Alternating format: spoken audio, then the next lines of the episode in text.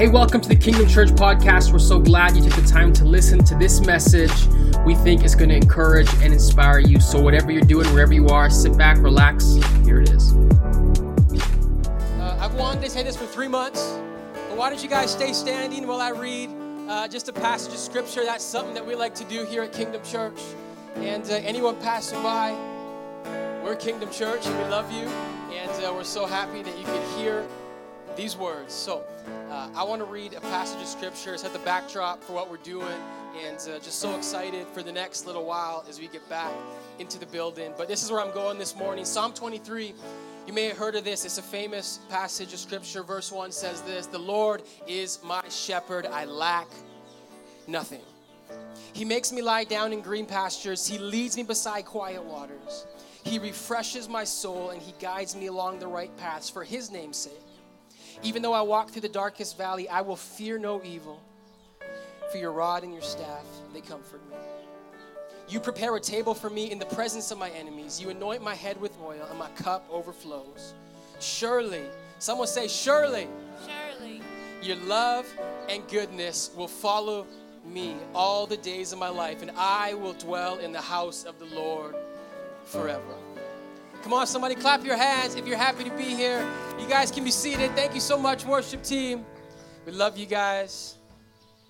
And uh, just so you guys know, I have been preaching in front of a camera for three months. And uh, the camera doesn't talk back. And I know some of you guys think you're a camera and you don't have to talk back either. But that's not how we do things. So if I say make some noise, I need y'all to make some noise. If I say good morning, you guys can say good morning back. Uh, just love you guys. So glad you could be here. And so I'm going to ask a question right now that you guys can respond to. Anyone here listening to these words, uh, anyone consider yourself a fried chicken lover? Anyone out there like a good? I, I myself, I love fried chicken. And uh, if you guys know Edmonton, uh, not so much St. Albert, but Edmonton has a pretty, uh, a few uh, fried chicken spots that are like really good. And so uh, one thing that happened this last week uh, is that Popeyes, any Popeyes fans? Few people. Uh, Popeyes rolled out uh, this chicken sandwich. Anyone heard about this? And so I'll tell you guys about it. This chicken sandwich, it was very famous in America because Popeyes has good chicken, and so they made this sandwich. They rolled it out in the United States, and what happened when they rolled this sandwich out was that there was literally lines of people just trying to get a taste of this sandwich. And so people would line up in the U.S. for hours, and they would they would get close to coming through, and then Popeyes would sell out. But there was so much hype around this sandwich, people actually would come back just to get a glimpse, to get a taste of this sandwich. Now, what most people don't know, or, or maybe you don't know, last week in Edmonton, the first and only place in Canada we got the Popeyes chicken sandwich that was in America. And so I love fried chicken, and so I decided I needed to go get the fried chicken sandwich. So last Friday night, I went to go get this chicken sandwich, and uh, what happened when I got there, I got to Popeyes, there was a line. And the line literally went like around the building all the way out, and there was this guy there in an umbrella. And because uh, it was hot that day, and so he was keeping himself shaded. He worked at Popeyes, and uh, I asked him, I said, hey, how long uh, of a wait is it? We're at, the, we're at the back of the line, he's there, and uh, there's about maybe 30 uh, cars or so, and he said probably about 30 to 45 minutes. Uh, and I looked at the line, and it didn't seem that bad. But then he said, oh, by the way, he said the line does not start here. He said it starts over there. And then I looked to my left, and there was another like 20 cars lined up all to get the Popeyes chicken sandwich. Now, what you need to understand is that I wanted the sandwich to begin with. But what happened was that when I saw that line, we had to go home because we have twin babies. They're right there, very cute. Um, but it was their bedtime and we couldn't wait an hour. Um, but what happened when I left Popeyes, like I wanted the sandwich when I got there, but when I saw the hype, when I saw the lineup, like I really wanted the sandwich. You guys know what I'm saying? Like, I'm like, how good? Because I'm someone where, like, if there's something really, really good, if there's something that people have talked about, people are experiencing, I'm not someone that just wants to hear about something. I'm someone that needs to experience something. You guys know what I'm saying? And so what happened is I went back the next day and I got the Popeyes chicken sandwich. Now, uh, there's a point to this story, but if you guys want my official review, do you guys care? Oh, you guys don't care that much, okay. Um, If you want my review, uh, if you want if you want to wait in line for an hour, do it. If you don't want to wait in line, go to Mary Brown's because their sandwich is very comparable. Um, but enough with chicken sandwiches. The reason I wanted to tell you that story is because I think that story uh, reveals a truth about us as humans. We as human beings are extremely experiential. And so, what that means as people, we want to and we need to experience things.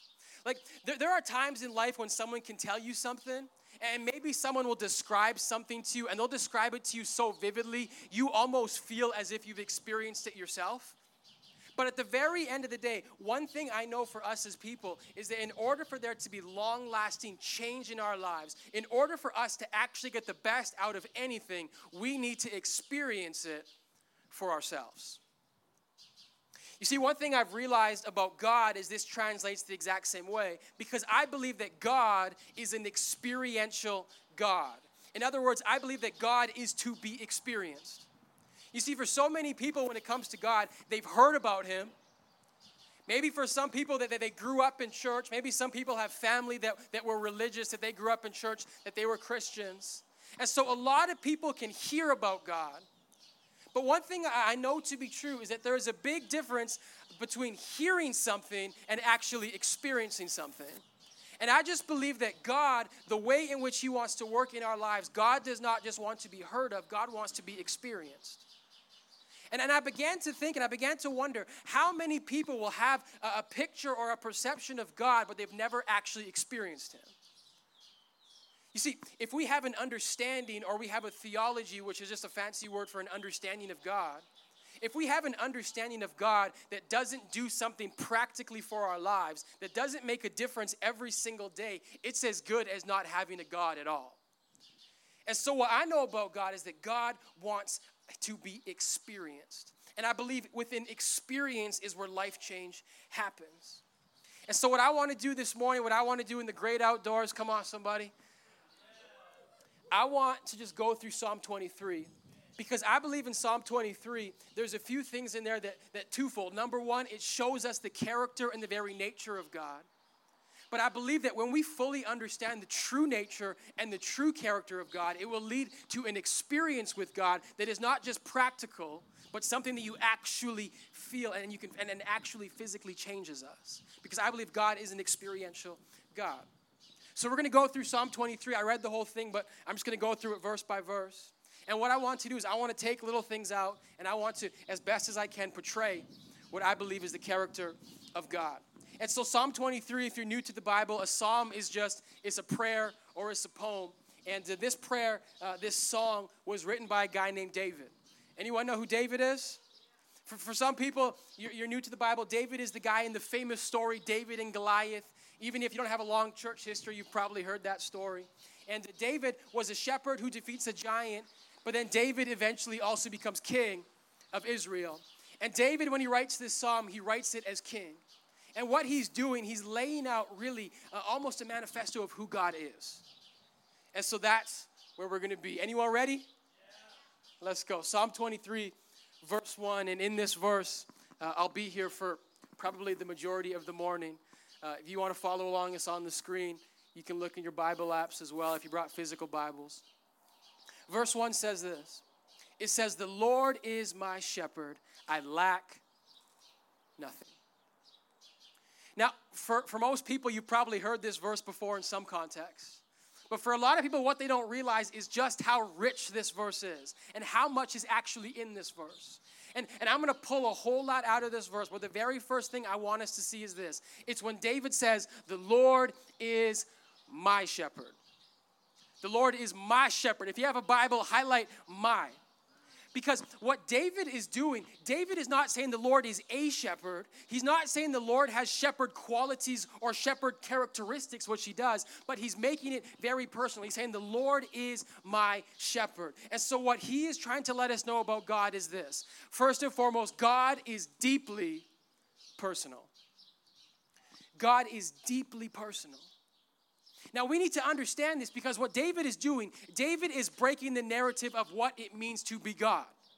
Because for so many people, when they have this idea or this picture of God, God connotates something that is large, something that is grander than us, something that is distant. If God is up here, we as humans are way over here. And, and this is really with any understanding of God. It's like God is so much bigger, so much greater. I can't even comprehend. I don't want to comprehend. But what David is doing, David is flipping the narrative. And by saying the Lord is my shepherd, he's letting him know that God is not far, God is not distant, God is a deeply personal God. The Lord is my shepherd. Now we need to understand something as well because there's the pronoun my, which describes God, but there's also the idea of a shepherd. Now we need to understand what a shepherd is. Because the reality is this when we think, and, and, and this puts us in perspective, if the Lord is my shepherd, that makes me a sheep, right? The Lord is my shepherd, I'm a sheep. And so what happens is there's also that distinction where it's like, well, the shepherd is above a sheep. But we need, need to understand what a shepherd is in relative terms. And so when David says, the Lord is my shepherd, he is saying the Lord is a shepherd to me. What we need to understand is that David was a shepherd himself. And so he knows very well what it means to be a shepherd. And so, what we need to understand is to be a shepherd was not a highly sought after position. To be a shepherd was a dirty position, it was a lowly position. It was often the youngest person in the family. And the reason it was a, position that was not sought after is because sheep are not the sharpest tools in the shed. Sheep are dumb. Sheep do their own thing. Sheep don't listen. Sheep will put themselves in danger. It wasn't a highly sought after position in regards to other descriptions that David could have said about God. He could have said, God is, is king, God is majesty, but he says, The Lord is my shepherd. Because what he's trying to say is that God is deeply personal. And what he's saying is that the God of the universe has stooped down to our level and he wants to be our shepherd. He wants to come into our lives and make a difference for each and every one of us. Now, what you need to understand is that this is an Old Testament story. And so, what happens in the New Testament is that Jesus comes along. And what Jesus is doing, Jesus is personifying this idea that the Lord is my shepherd. Because what Jesus was doing, Jesus came down into humanity. And the Bible says that when Jesus came down in the form of a baby, as cute as Ember right here, love you, Emby Jesus was coming down into our mess. Jesus was coming down into our level because God is deeply personal. You want to know the reason we sing these songs? Because I know a lot of people, they come to church and it's like, why do we sing? Like, it's kind of weird. I don't have a very great voice. Like, I just want to listen. The reason we sing is because we are actually bringing adoration to God. We're saying, Thank you, God. Great are you, Lord, that you stepped down into my humanity, into our humanity, so you can understand us. Because God is deeply personal. And so, what happens is this, and what I want to do this morning is I want to change our perception of God. Because if we have the wrong perception of who God is, our perception will eventually become our prison. Because the reality is this we always experience things how we perceive things. And so, if we have a picture of God that is contrary to who God actually is, it doesn't matter. All that matters is your picture of God. Is everyone following? And so, we need the proper picture of God, otherwise, our perception is off. And so, a lot of people say, well, what's the point of the Bible? Like, why do I even need the Bible? Can't I just love God and can't I just sing songs? But the reality is this the reason we have the Bible is the Bible sets a framework and the Bible sets a baseline for who God is. And so the only reason we know God is shepherd is because of the word. But there's other things as well because each and every one of us, we have a bias and we have a, um, a way in which we view things. And so if we say the Lord is my shepherd, we say God is our Father in heaven, we need to understand what a father is. Because if our view of father comes from our perception as opposed to what the Bible says, for a lot of us, when we see father, we think, okay, that's far and distant is someone that's not around very much. It is someone that didn't even love me. And so we need a proper picture. Because if our perception is off, then our view of God will be off. Because what happens is perception becomes prison. So we have brand new baby twins. Everyone, did you guys see them? They got wheeled away. They're probably being loud. Um, but one thing that we're trying to do at the end of the summer is we're trying to plan um, a trip to go see Christy's family, my wife. She lives in BC. And uh, one thing you guys will know with babies is like things are hard. With two babies, things are like doubly hard. But we're trying to plan this trip. And uh, the reality is, as we plan it, I'm looking at it through the lens of babies, right? And so, if you guys know babies, everything is harder with babies. Like, um, driving in a car is hard. So, I can't even imagine driving for 12 hours in a car with babies. But one thing that, as we've been planning this trip, Christy has said the same thing over and over to me. She said, You got to stop looking at the trip that way and through that lens. Because if you keep looking at the trip through the lens that says this is going to be hard, this is going to be full of trials, we're going to have to pull over. If we keep looking at God through that, I mean, the trip through that lens, all we're going to do and how we're going to experience that trip is going to be hard. It's going to be hard. You're just going to think, man, this sucks. This is the worst. And what she said over and over again, and she said, how you perceive it is how you're going to experience it. And so what happens is I need to change how I perceive it if I'm going to experience it properly. And so, what I'm trying to say, I want us to be able to perceive who God is properly so that we can experience who He actually is. Because God is deeply personal. He's deeply personal. And so, what this means is this if God is shepherd, we understood that. He's deeply personal. But that also means that you and I are sheep. Anyone happy to be sheep here? A few people. Here's the thing about sheep Sheep are below the shepherd. And like I said, I already said, sheep are dumb, sheep get into trouble, sheep go through things. But the reality of this, the beauty that the Lord is my shepherd, means that the shepherd is going to care for the sheep. And I know that the shepherd is going to be there for me. But I think what happens for so many of us, the reason we don't experience God as shepherd is because we ourselves think that we are shepherd.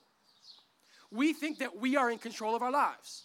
It's like everything that happens in my life is going to become as a result of me.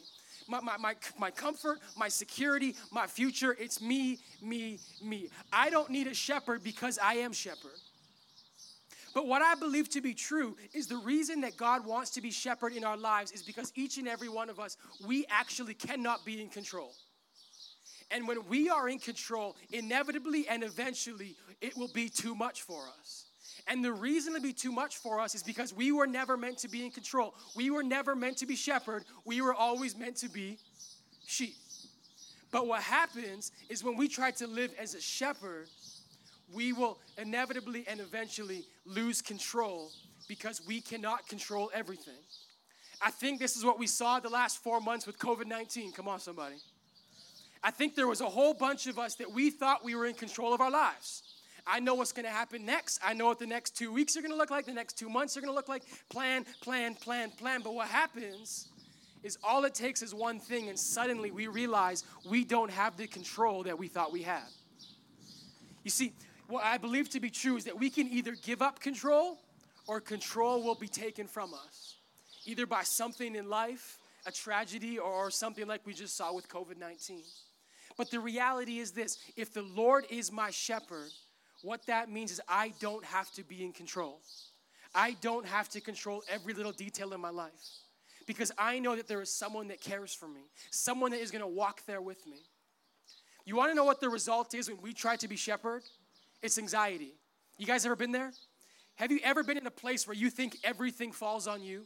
Where you think this thing falls on me, if I mess up, it's all on me. That's that's a lot of pressure. And I think the reason that we live in a world where anxiety rates are higher than ever before is because we live in a world where people think I'm in control. And I'm going to seize control because I'm shepherd. But what God is telling us this morning is that the Lord, Jesus, God is our shepherd. I don't have to be in control. I can give him control. And that actually frees me to be who I'm supposed to be. The Lord is my shepherd verse 2 and 3, because we got to keep going. He says, um, in Psalm 23, verse 2, it says, He makes me lie down in green pastures. He leads me beside quiet waters. He refreshes my soul, and He guides me along the right paths for His name'sake. Now, what you need to understand and why we need to know that the Lord is our shepherd is everything that happens in the rest of this psalm builds on that. Because what he's saying is if the Lord is my shepherd, the Lord is going to make me lie down in green pastures. He's going to lead me beside quiet waters. He will refresh my soul. And so the reality of what he's saying David is saying, if God is my shepherd, the Lord is going to lead me in all of these rich metaphors green pastures, still waters, refreshed soul. It's this idea of rest. Because here's what God wants to give each and every one of us, and here is what each and every one of us wants so deeply. We want rest. That's what we want. And the shepherd brings us rest. And the reason the shepherd brings us rest is because we don't have to have the pressure that says, it's all on me. The shepherd will lead me. There's a man named Phillip Keller, and he wrote a book called A Shepherd's Look at Psalm 23. And I want you to see what he wrote about a sheep because it applies so directly to our lives. This is what he says He says, Sheep do not lie down easily, and they will not lie down unless four conditions are met. Because they are timid, they will not lie down if they're afraid. Because they're social animals, they will not lie down if there is friction among the sheep. If flies or parasites trouble them, they will not lie down. Finally, if sheep are anxious about food or are hungry, they will not come down. They will not lie down. Rest comes because the shepherd has dealt with fear, friction, flies, and famine.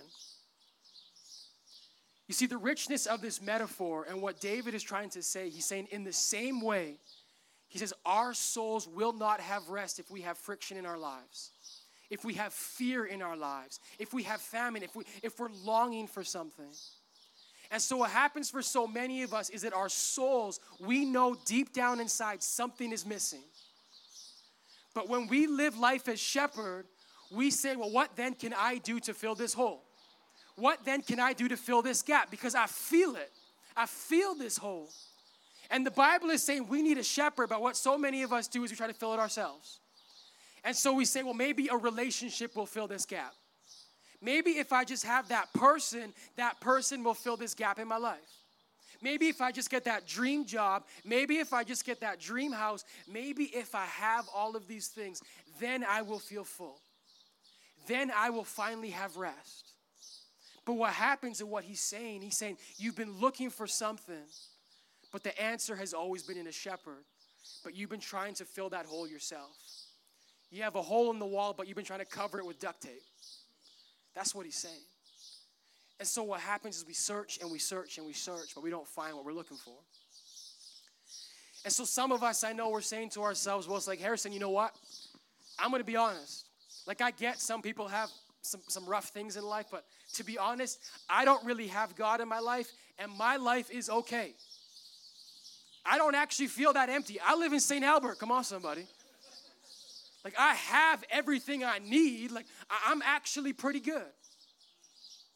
And I, and I agree with you. There are people, and you can have a life without God that is actually good. You can have things that will actually make you feel good. But this is what I believe to be true. When you experience great, you'll never want to go back to good. Listen to this, listen to this. How many guys, anyone been to Galaxyland here? West Edmonton Mall? Now, Galaxyland's pretty cool. There's like the drop of doom and the roller coaster when it didn't break, like it's really cool. Um, and all this stuff. And if Galaxyland is your only reference for an amusement park, Galaxyland is the bomb. How many guys been to Disneyland? How many guys, when you went to Disneyland, you looked at Galaxyland in a whole new way? Because like Galaxyland is really good if you have no reference, but once you've been to Disneyland, it's like I don't really care about this weird green Martian. I want Mickey. And so listen, because so many of us, we will live our lives, because a lot of us, we have friends, and it's like, man, my friends aren't Christians, but their lives are okay. The reality of why we question how could their lives be okay is because you yourself have not experienced Jesus. Because when you experience Jesus, when you experience the fulfillment, the greatness of what He wants to do in your life, you cannot live a life without Him. It's like, it's like Galaxy Land, but you've experienced Disneyland. And so, what he's saying, he's saying, whatever we're searching for, he's saying the answer is in God. The Lord is my shepherd. But here's the thing, and I believe this to be true no matter what situation, no matter what person, happened, and, and no matter what the context, circumstance, each and every one of us will come to a time, we will come to a season where life will cease to be good. We'll, we'll go through hard times, we'll go through heartbreak will go through tragedy. Look what David says next. He says, Even though I walk through the darkest valley, I will fear no evil, for your rod and your staff, they comfort me. Now, I want us to understand this because what David is saying, David, David is not saying, if I go through the if I if I walk through the darkest valley, he's saying when I walk through the darkest valley. Because each and every one of us will have a season, each and every one of us will go through something in life that is a dark valley. We're, we're inevitably going to get there. Now, listen to this. Here is actually the beauty of Jesus. Because some of us have a picture of God that says, if I have God in my life, I'm never going to go through anything. That, that's the idea of prosperity preaching, prosperity gospel. It says, because I follow God, I will be blessed. I will have financial success. I'll never be sick. I'll never be hungry. Things will be good. And that sounds great, but that actually goes against the reality of what the Bible says, and more than that, the reality that we experience. Because I know people that love Jesus but go through hard times. I love Jesus, but I still go through hard times. And so, what David is saying, he's saying, even though I walk through the darkest valley, look what he says next, verse 5. He says, You prepare a table for me in the presence of my enemies. You anoint my head with oil, my cup overflows. Listen, what David is saying, when he says, You prepare a table before me in the presence of my enemies, he doesn't say in the absence of my enemies, he says in the presence. What that means and what God wants to do in each and every one of our lives. God does not want to be a figure. God does not want to be something that we think about, something that we go to, an event that I attend. God wants to be there with us in the presence of our enemies in the midst of our hard times, in the midst of our darkest days, God wants to be there in the midst of it. He wants us to experience Him. Listen, can, can I be totally, totally honest? God, in a nutshell, God does not want to, God does not need to give us anything because He's already given us everything through Jesus. But if there's one thing that we need from God, because we do need something, is His presence. We need His presence. Because when we go through those hard times, when we feel the worry and the anxiety of a pandemic, when we lose a job and our hope is fully in us, and I have nothing to look forward to except whatever social media tells me, if that's my hope, if my hope is in a politician, if my hope is in a government, if my hope is in something that is fleeting, we'll never experience rest because what we need is a shepherd. You prepare a table for me in the present. Listen to this. God does not promise an escape from the storm, but his presence in the midst of it. That's the promise of God. Listen, I, I experienced this so powerfully this week. I was speaking to a friend, and they were going through an unimaginably hard time, more than I could even express, and my heart was so, so heavy. But one thing that they said, and, and when I say it was a hard time, it was a really hard time. And it, it, broke my heart, but one thing that they said that encouraged me beyond belief, they said, no matter what, like this is the worst experience of my life, yet God feels close. He said, I feel God right now. Because listen, when tragedy comes, we don't need anything. We don't need fancy arguments. We need presence. We need to experience God. He says, You prepare a table in the midst. Listen to this, friends. What is in me this is what God wants to do. What is in me, if God is in me, it will always be stronger than what's around me. And so, what that means, worship team, I want you guys to come back up here. We're going to close. What that means, if what is in me is stronger than what's around me, that means it doesn't matter what I go through. It doesn't matter what the world looks like. And for the last four months, we've seen things we've never seen before. But the reason I can have peace, the reason I can have hope, the reason I can have joy is because you can take away what's around me, but you can't take away what's in me. And what's in me is the presence of God. But listen, it starts with us understanding who God is. God is deeply personal. And we need to develop a theology, we need to develop a picture of God that says, God wants to intervene in my life. God wants to make a difference in my life right here, right now. I need a shepherd. You don't need that car. It's nice though. I need a shepherd. Listen, I, I want to speak to someone for these last four months. Maybe you've been looking for things. You've been looking for hope in a person. You've been looking for hope in, in, in, a better article being shared. Like, man, I hope tomorrow has positive news. I just hope the numbers go down. I just, for anyone, you've been looking for hope in something. Can I encourage you today? What if you put your hope, what if you put your trust in Jesus? The person that's the same yesterday, today, and forever. The person that does not change. The person that is not affected by what's going around us, by what government's in control, by what disease is out there. Jesus is the same yesterday, today, and forever. And so, David, he finishes the psalm and he says, Surely. Because what David is saying is, when I understand this, when I have this picture that God is, is, is with me, that He's my shepherd, that He's gonna lead me, that, that He's gonna give me rest, that He's gonna be with me in my hardest times, David now says, he finishes it. He says, If I understand this, if I can experience this, God, surely your goodness and love will follow me all the days of my life. It doesn't matter what I'm going through, you're going to be with me, your presence, and I will dwell in the house of the Lord forever. Listen to this to dwell in the house of God. This building is nice, it's not the house of God. Because otherwise, the house of God's been closed and we can't speak to Him for four months. The house of the Lord, right now, right here, you know what it is? It's you. It's me. You're, you're the temple of God. He wants to dwell in you. Surely His presence. I can be with God anywhere, anytime, any circumstance if I understand who He is. The Lord is my shepherd. Hey, can we stand real quick?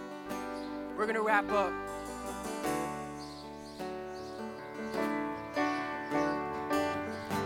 Just I want to speak I want to speak to anyone in this last season, man, you felt heavy.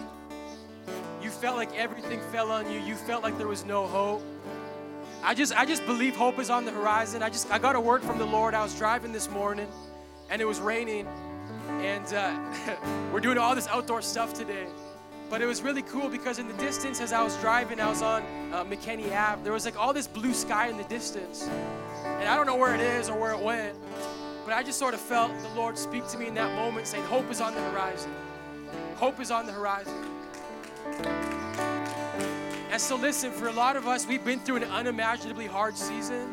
It's been a tough season. We've lost jobs. Some of us have lost relationships. We've lost friendships. We've lost income.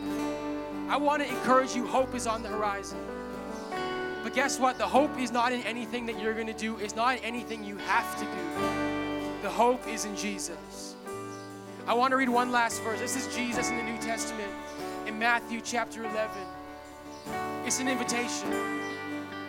Jesus says, Come to me, all who are weary and burdened, and I will give you rest. Take my yoke upon me and learn from me. For I am gentle and humble in heart, and you will find rest for your souls.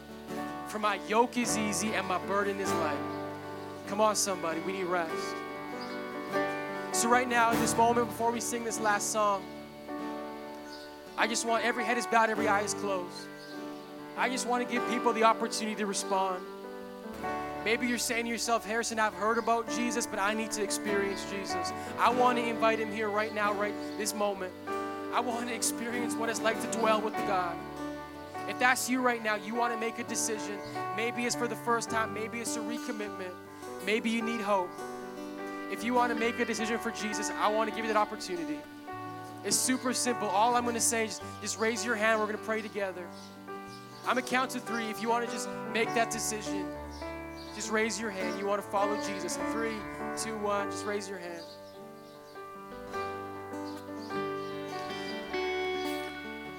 Come on, why don't we pray together? I want to hear y'all like we're in person. Dear Jesus, thank you. Thank you for loving me. And thank you for choosing me. I give you my everything. I give you my wins. And I give you my sins. Make me a new creation. Amen. Hey, let's clap our hands. Hey, thank you so much for listening to that message. We hope it was something that you needed to hear. If you want more information, if you made a decision to follow Jesus, head over to kingdomchurch.ca slash connect. We'd love to get in touch with you. Until next time, take care.